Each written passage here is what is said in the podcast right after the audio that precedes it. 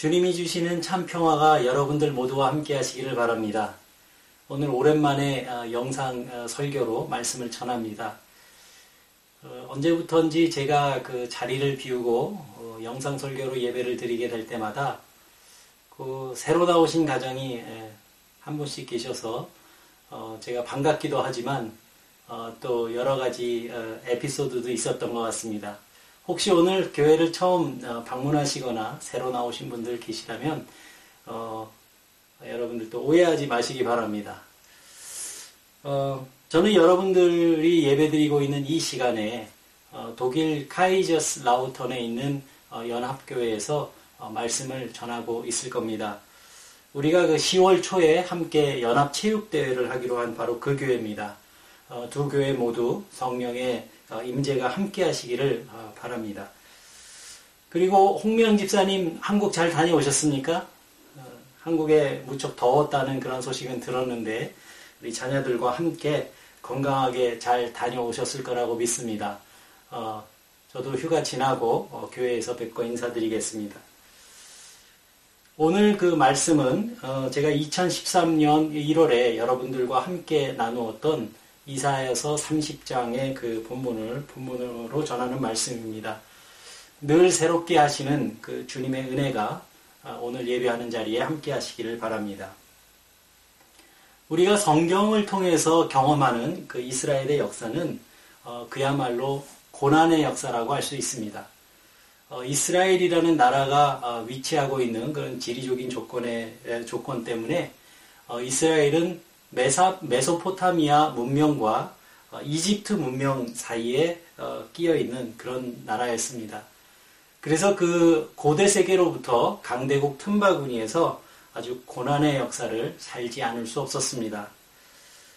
오늘 본문의 이사야 선지자가 활동하던 시기는 어, BC 8세기로 어, 메소포타미아 문명권에 속한 아시리아라는 제국이 융성하던 그런 시기였습니다. 이 시기에 이스라엘은 어, 융성한 아시리아 제국의 그 기세에 눌려서 나라의 안전을 위협받고 있었는데 그러한 위기를 어, 이스라엘의 그 지도자들은 강대국 이집트의 힘을 빌려서 벗어나 보려고 했던 것 같습니다. 하지만 선지자 이사야는 이러한 이스라엘의 그 지도자들의 판단이 잘못된 것이라고 어, 꾸짖으며 말하고 있습니다. 어, 이사에서 30장 4, 아, 3절의 말씀인데요. 바로의 보호가 오히려 너희에게 수치가 되고 이집트의 그늘이 오히려 너희에게 치욕이 될 것이다. 그런데 이 이사야 선지자의 이 말은 어, 어떤 국제 정치의 그런 역학 관계를 말하려는 것이 아니라 힘센 나라에 의존하는 것이 당장에는 안전해 보일지 모르지만 결국에는 그 힘에 의해서 또 다른 위기에 직면하게 될 것이라는 것을 꿰뚫어 보고 있는 것입니다. 그러한 통찰력 있는 이사야 선지자의 말은 이스라엘 백성들에게는 매우 충격적인 이야기였습니다. 선지자는 지금 풍전 등화와 같은 위기에 처해 있는 백성들을 위로하기는 커녕 하나님의 백성들이 하나님의 법도를 버리고 살았기 때문에 이스라엘의 위기는 불가피하다. 이렇게 경고하고 있기 때문입니다. 그러면 대체 어떻게 해야 하는 것일까? 여기에 기대도 안 되고 또 저기에 의지해도 안 되고 그렇다고 스스로 자기를 구원할 힘은 없고 그렇게 불안에 떨고 있는 지도자들과 백성들을 향해 이사야 선지자가 말합니다. 오늘 본문 앞절에 있는 15절의 말씀입니다.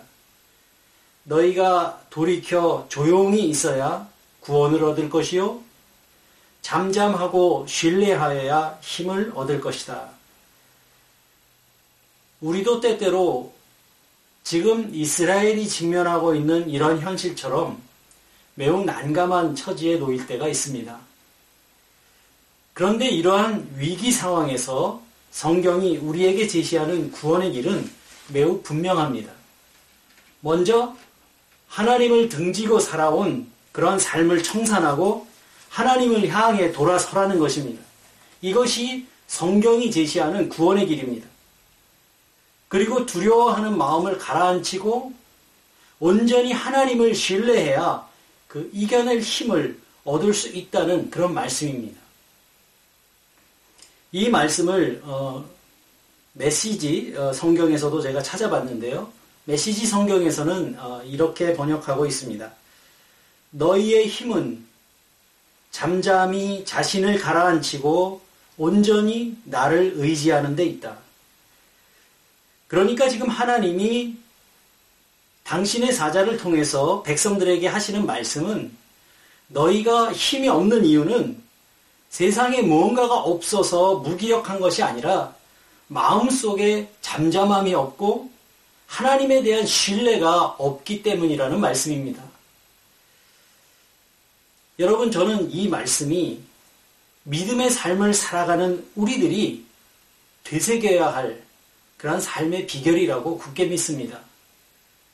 살다 보면 수없이 많은 고난이 우리 앞에 닥쳐오지만 내가 정말 그 고난과 시련들을 이겨내기 위해서는 하나님 앞에서 내 삶을 돌이켜보며 하나님을 신뢰하고 내 마음을 고요히 할 때 비로소 우리에게 내적인 힘이 부여된다는 그런 말씀입니다. 이사야는 지금 위기에 처한 상황에서도 백성들을 달콤한 말로 위로하지 않습니다. 모든 것이 다 잘 될 것이다. 다 좋아질 겁니다. 그렇게 말하지 않고 오히려 이스라엘이 이 밀려오는 위기 앞에서 무력하게 무너질 거라고 이렇게 말하고 있습니다. 옹기 그릇이 부서지듯이 산산이 조각이 나서 부스러기 더미가 되고 말 것이고 아무 쓸모 없어져서 빗자루에 쓸려 쓰레기통에 던져질 것이라고 이렇게 말합니다. 백성들은 뿔뿔이 흩어지고 산 위에 진을 쳤던 군인들은 다 흩어져 버리고 그곳에 외로운 깃발만 펄럭일 때가 곧 다가올 것이라고 엄중하게 경고하고 있습니다. 그렇지만 하나님의 사자의 선포는 여기에서 끝나지 않습니다. 선지자들은 위기의 순간에서도 반드시 하나님의 회복의 때에 대해서 말하고 있습니다. 이사야 선지자는 하나님은 당신의 백성들이 겪는 고통과 시련을 참아 볼 수 없어서 마음 아파하시는 분이라고 그렇게 말하면서 하나님은 고통의 때에도 은혜를 베푸실 날을 기다리신다. 그렇게 말하고 있습니다. 그날이 언제입니까? 백성들이 자기의 잘못을 깨닫고 하나님께 나와 부르짖는 날이 바로 그날입니다. 힘센 나라에 의지하지 말고 하나님의 공의 앞에 돌아오는 날, 바로 그날 하나님의 은혜가 주어질 것이라고 그렇게 말하고 있습니다. 그래서 긴 기다림의 시간은 백성들에게는 고통의 시간이지만 그것을 지켜보시는 하나님께도 마찬가지로 고통의 시간인 것입니다. 사랑하는 자녀들이 겪는 고통을 바라보며 가슴이 미어지면서도 그들이 전심으로 아버지 품으로 돌아설 때까지 기다려야 하는 아버지의 마음이기 때문입니다. 하나님의 사랑은 그들이 돌아서기도 전에 이미 당신의 백성들을 향하고 계시지만 주님은 그들이 돌아설 때까지 당신의 마음 속에 넘치는 그 사랑을 표현하지 않고 기다리십니다. 아이가 미숙하고 안타깝다고 해서 그 아이가 스스로 감당해야 할 일까지 대신해 주는 것은 진정한 사랑이 아닐 겁니다.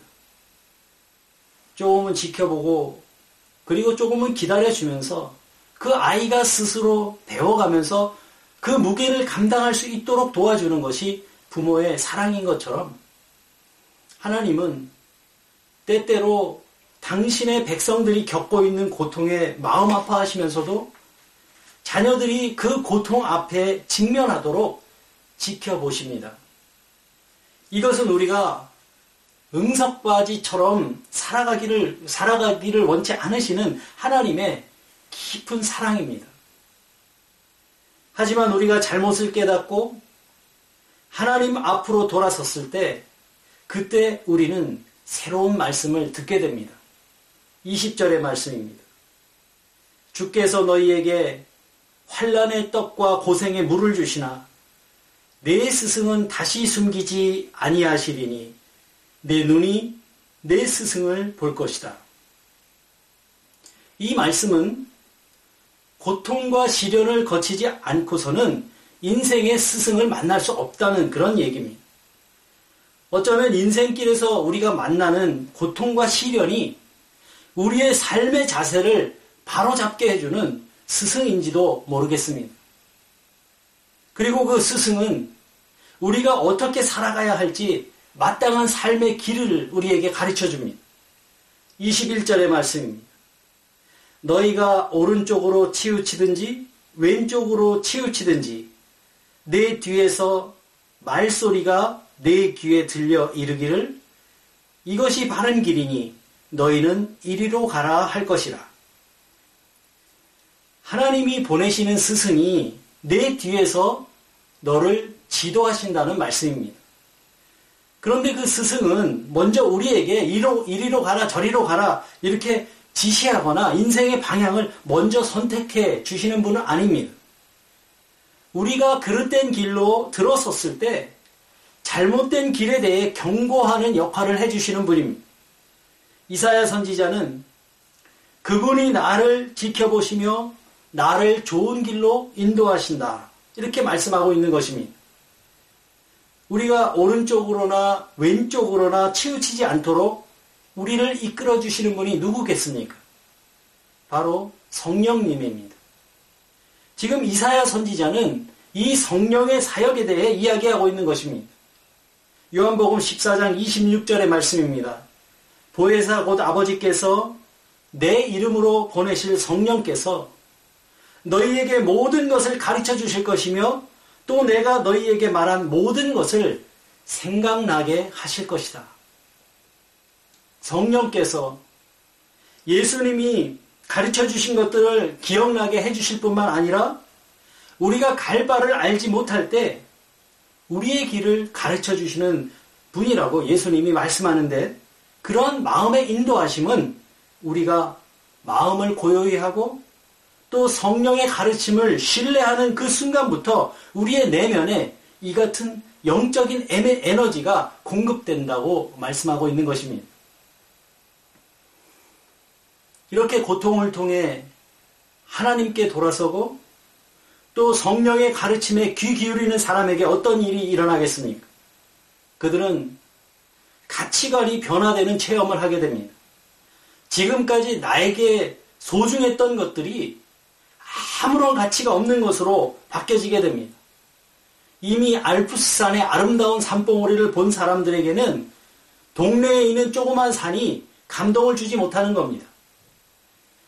마찬가지로 하나님 안에서 그 누리는 그 참 평안을 맛본 사람은 세상이 주는 평안이 별거 아니라는 것을 깨닫게 되는 겁니다. 그리고 하나님께서 공급하시는 그 기쁨과 내면의 힘을 경험한 사람이라면 내가 인생에서 집착하면서 꼭 붙들고 있는 것들이 그렇게 소중한 것이 아니라는 것을 알게 되는 것입니다. 세상은 오늘도 우리들에게 더 많이 가지면 행복해질 거라고 끊임없이 속삭입니다.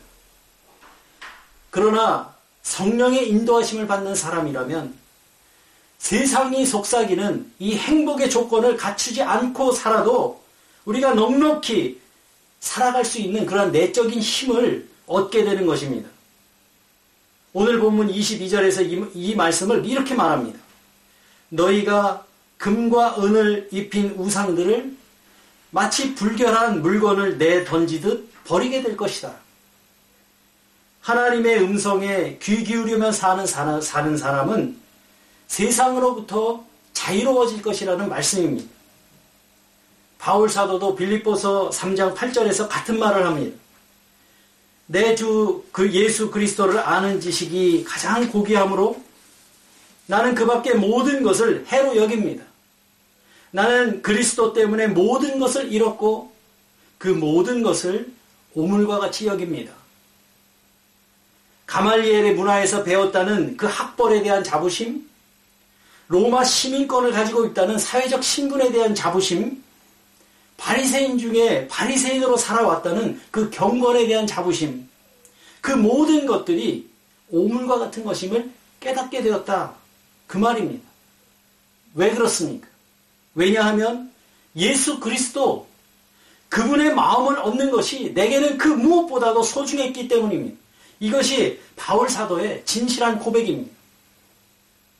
여러분, 바울은 세상이 알아주는 그 모든 것들을 버렸지만 세상이 줄 수 없는 참된 기쁨을 얻었습니다.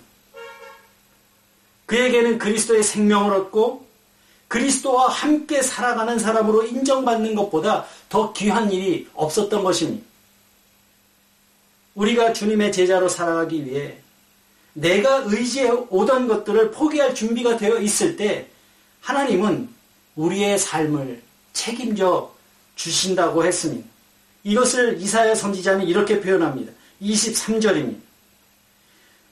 내가 땅에 뿌린 종자에 주께서 피를 주사 땅이 먹을 것을 내며 곡식이 풍성하고 기름지게 하실 것이며 그날에 내 가축이 광활한 목장에서 먹을 것이다.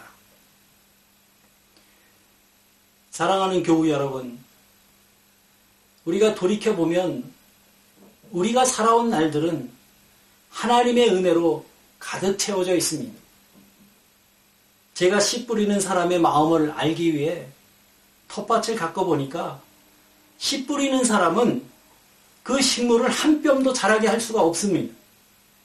자라게 하시는 분은 오직 하나님이십니다. 내가 뭔가 인생의 씨앗을 뿌려놓고 잊어버리고 있는 그 순간에도 그것이 싹을 틔우고 아름다운 결실을 맺도록 돌보시는 분은 하나님입니다. 그 하나님을 신뢰하시는 여러분들이 되시기를 바랍니다. 그래서 우리는 당장 수고의 결실이 보이지 않는다고 해도 우리의 간절한 기도의 응답이 없다고 해도 눈물에 열매가 없다고 해도 낙심할 필요가 없습니다. 하나님의 때가 이르면 거두게 될 것임을 우리는 믿기 때문입니다. 여러분 지금 낙심하고 계십니까? 두려워하고 계십니까? 만약 그렇다면 그것은 내가 나 자신을 의지하고 있기 때문입니다. 나 자신에게 희망을 두고 있기 때문일 겁니다. 우리는 자주 하나님을 내가 설계한 모든 인생의 보조적인 역할로 생각할 때가 많습니다. 설계는 내가 다 하고 하나님은 그러한 내 뜻을 돕는 분으로 생각할 때가 많습니다. 그런데 여러분, 그것은 역할 전도입니다. 주님이 내 인생의 설계자가 되어야 됩니다. 우리가 나 자신에게 희망을 두고 살 때 우리는 날마다 한숨 지으며 낙심할 수밖에 없지만 내가 선을 행하고 하나님의 뜻대로 살아가기 위해 애를 쓴 그 결실은 하나님이 맺게 하신다는 그 사실을 굳게 믿는 것 이것이 우리의 희망이 되어야 합니다. 사람은 알아주지 않더라도 하나님께서 갚아주실 것이다. 이러한 확신이 우리에게 영적인 자유를 주는 것입니다. 우리는 하나님의 뜻대로 살아가고 그 결과에 연연하지 않기 때문에 우리는 영적으로 자유로운 사람들이 되었습니다. 큰 시련의 순간에도 하나님의 은총이 나와 함께 하심을 믿기 때문에 우리는 자유로운 영혼으로 살아갈 수 있기 때문입니다.